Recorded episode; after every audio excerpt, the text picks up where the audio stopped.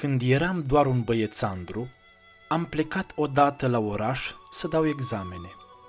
Era în timpul sărbătorii primăverii. După o veche datină, cu o zi înainte, toți negustorii își împodobesc prăvăliile și casele. Bătând darabanele și suflând în trâmbițe, mulțimea se îndreaptă spre o cărmuire. Asta se cheamă alaiul de primăvară. M-am dus și eu într-acolo, împreună cu prietenii, ca să privesc și să petrec. În acea zi, oamenii care ieșiseră la plimbare erau atât de mulți că n-aveai nici unde să arunci un ac. În sală ședeau față în față, doi la răsărit și doi la apus, patru dregători îmbrăcați în halate roșii. Eram copil încă și n-am putut să-mi dau seama ce rang aveau. Auzeam doar larma glasurilor, iar zgomotul darabanelor și trâmbițelor îmi asurzeau urechile. Deodată apăru un om care ducea de mână un băiat cu părul ciufolit, iar pe umăr purta o cobiliță. Omul spunea parcă ceva, dar larma miilor de glasuri care fremăta și clocotea mă împiedica să aud ce spune. Am văzut doar că sus, pe podium, se râdea într-una. După aceea, apăru un slujitor în haine albastre și cu glas puternic îi porunci să-și arate măiestria. Omul primi cu bucurie, se ridică și întrebă ce scamatorii vor să vadă. Cei de sus schimbară priviri și se sfătuiră între ei. Slujitorul coborâ și îl întrebă, în numele stăpânilor, la ce se pricepe el mai bine. Pot face ca un lucru să crească anapoda, răspunse omul. Slujitorul se duse să dea vestea despre asta dregătorilor. Într-o clipă se întoarse și porunci scamatorului să aducă o piersică. Scamatorul spuse cu glas tare că se învoiește. Își scoase hainele și acoperi cu ele coșul de bambus. Apoi făcu o strâmbătură de nemulțumire și spuse Vai, boieri, domniile voastre, nu știți, nu înțelegeți, nămeții cei mari nu s-au topit încă, de unde să vă găsesc piersică? Și dacă nu vă aduc, tare mi-e teamă că am să-l supăr pe cel ce stă cu fața spre miază zi. Tată, zise atunci băiatul, de vreme ce ai făgăduit, cum mai poți să te dai în lături? Scamatorul se întristă și rămase multă vreme pe gânduri. Ei, rosti el în cele din urmă, am chipzuit cum se cuvine – Acum suntem abia la începutul primăverii și zăpezile stau încă adunate în mormane. Unde să caut piersica în lumea muritorilor? Numai în grădina lui Xi Wangmu înfloresc piersici în toate cele patru anotimpuri ale anului. Acolo s-ar putea să se afle. Dar asta înseamnă că o să trebuiască furate din cer. Asta-i.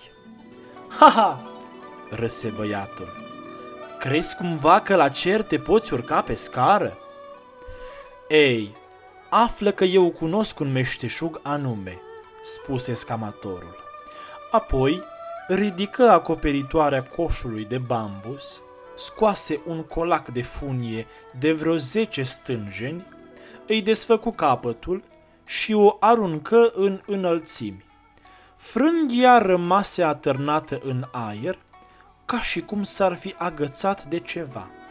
Peste câteva clipe, el o aruncă din nou și cu cât o arunca, cu atât ajungea tot mai sus, până când intră undeva în nori, pierzându-se în înălțimile încețoșate. În mâinile scamatorului rămase celălalt capăt al frânghiei. Vino încoace, fiule, strigă el. Eu sunt un om bătrân și șubred, trupul mi-e greoi și stângaci. Nu mă pot cățăra până la cer, așa că o să te urci tu. Și cu aceste cuvinte îi puse în mână capătul frânghiei. Dacă te ții bine de ea, poți să te urci, adăugă. Băiatul luă frânghia cu mare nehotărâre și îi spuse tatălui său cu nemulțumire în glas. Ce prostie îți trece prin cap, tată? Vrei să mă încredințez acestei frânghii subțiri și să mă urc până la cer, la o înălțime de zece mii de li? Și dacă la mijlocul drumului se rupe, unde o să vă duceți să-mi căutați ostioarele? Tatăl se apucă însă să-l zorească, ținându-se de capul lui și văitându-se. M-a luat gura pe dinainte și mă căiesc, dar n-am ce face. Dă-ți o steneala, băiete, și urcă. Nu te întrista. Dacă izbutești să furi piersica, o să ne răsplătească boierii cu o sută de liang și o să-ți caut o mândrețe de nevastă. Atunci fiul se apucă de frânghie și începu să se cațere ca un păianjen pe pânza lui și, încetul cu încetul, intră în nori, în înaltul cerului, până când nu se mai zări de fel. Într-un târziu, căzu de sus o piersică mare cât o ceașcă. Cuprins de bucurie, scamatorul o luă și o duse respectuos dregătorilor celor mari. Aceștia și-o trecură din mână în mână, privind îndelung și neștiind ce să creadă. O fi adevărată sau nu? Deodată frânghia căzu la pământ. Nenorocire! strigă scamatorul îngrozit. Acolo sus, cineva mi-a tăiat frânghia. De ce o să se mai țină fiul meu? Peste câteva clipe, mai căzut ceva de sus. Scamatorul se uită. Era capul băiatului. Îl apucă cu amândouă mâinile și începe să plângă. Vai de mine! Băiatul a furat piersica și paznicul l-a prins. S-a sfârșit cu tine, fiule. Peste câteva clipe căzu un picior.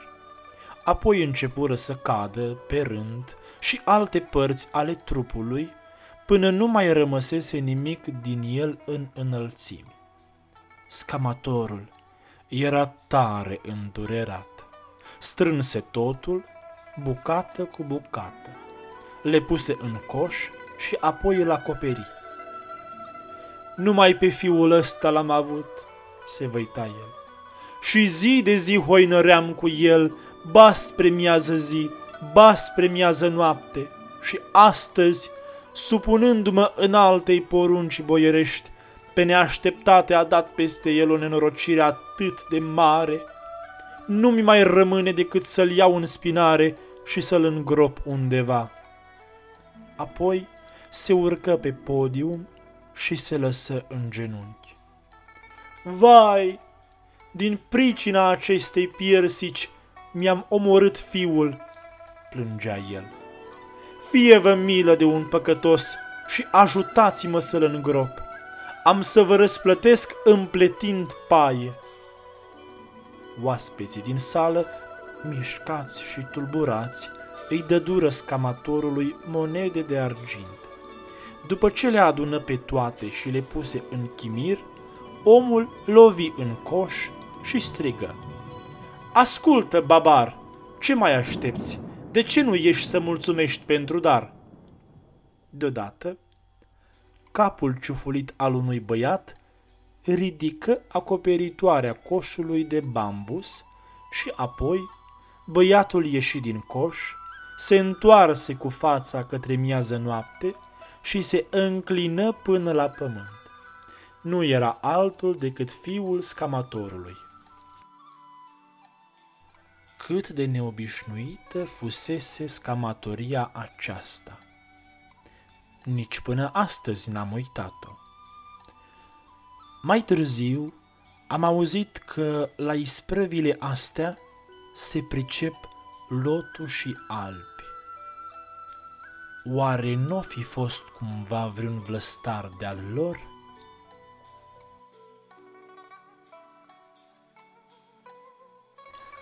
Ați ascultat povestirea Furtul piersicii de Pu Songling din volumul Ciudatele povestiri ale lui Liu Chai, traducere din limba chineză clasică de Tony Radian.